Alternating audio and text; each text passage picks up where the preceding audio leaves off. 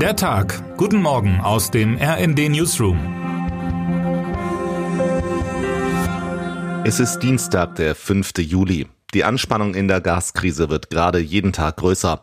Fast jede zweite der rund 43 Millionen Wohnungen in Deutschland wird mit Gas beheizt. Das hängt auch mit zwei Daten zusammen, die unter Energiemanagern und Energiepolitikern schon zu einem Chiffre für die neue Unsicherheit geworden sind dem 11. und dem 21. Juli. Am 11. Juli, dem nächsten Montag, beginnen die Wartungsarbeiten an der Ostsee-Pipeline Nord Stream 1, ein Routinevorgang, der im Normalfall zehn Tage dauert. Ob Russland danach am 21. Juli den Gashahn wieder aufdreht, ist angesichts der vertragten Gesamtlage allerdings völlig ungewiss. Wirtschaftsminister Robert Habeck jedenfalls sprach schon am Wochenende von einer quasi wirtschaftskriegerischen Auseinandersetzung und hält einen kompletten Gasstopp für möglich. Die Gaslieferkette von Russland bis zum Verbraucher führt über Importeure und Stadtwerke. Diese sind untereinander mit oft langfristigen Verträgen aneinander gebunden.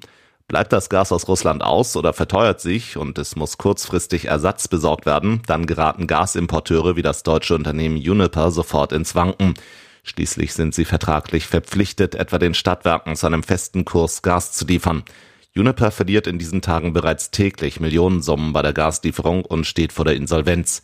Gestern nun wurde bekannt, dass der Bund eine Gesetzesgrundlage erarbeitet hat, um den größten deutschen Gasversorger vor der Pleite zu retten. Finanzhilfen sollen das Unternehmen stützen, sogar ein Einstieg des Bundes soll möglich sein. Das entsprechende Gesetz soll noch in dieser Woche vom Bundestag beschlossen werden, berichtete gestern der Spiegel. Die Rettung soll eine Kettenreaktion verhindern, die schnell ins Chaos führen könnte.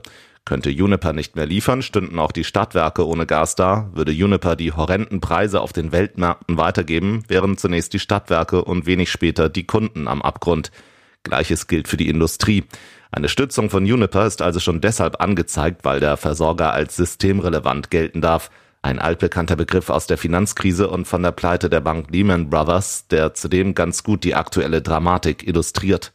Denn an der unsicheren Gasversorgung hängt ganz maßgeblich auch die Inflation.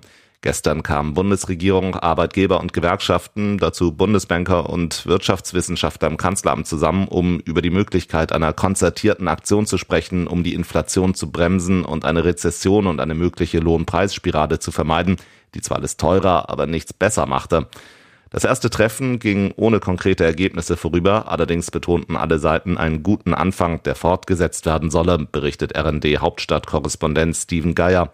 Im Herbst sollen erste Ergebnisse vorliegen. Bis dahin wird auch etwas deutlicher geworden sein, ob das Gas für den Winter reichen wird. Termine des Tages. Kairo, Beginn eines nationalen politischen Dialogs in Ägypten. Zu dem Dialog hatte Präsident al-Sisi aufgerufen, der 2013 nach dem Sturz des islamistischen Präsidenten Mohammed Morsi an die Macht gekommen war. Mit Ausnahme der in Ägypten verbotenen Muslimbruderschaft sollen ohne Diskriminierung alle politischen Kräfte teilnehmen dürfen. Halle. Anlässlich des 70. Geburtstages von Jörg Hacker in diesem Jahr lädt die Leopoldina zu einem Symposium unter dem Titel von Bakterien, Menschen und Wissenschaftlern ein. Als Gäste werden unter anderem Bundeskanzlerin AD Angela Merkel und die ehemalige Bundesforschungsministerin Annette Schawan erwartet. Wer heute wichtig wird. Heute um 10 Uhr ist es soweit. Die schwedische Außenministerin Ann Linde und der finnische Außenminister Pekka Havisto unterzeichnen die NATO-Beitrittsprotokolle ihrer Länder im Beisein von NATO-Generalsekretär Jens Stoltenberg. Danach müssen diese noch von den Mitgliedstaaten ratifiziert werden. In Deutschland muss auch der Bundestag zustimmen. Und damit wünschen wir Ihnen einen guten Start in den Tag. Text Dirk Schmaler, am Mikrofon Tim Britztrup und Alena Tribold. Mit rnd.de, der Webseite des Redaktionsnetzwerks Deutschland, halten wir Sie durchgehend auf dem neuesten Stand.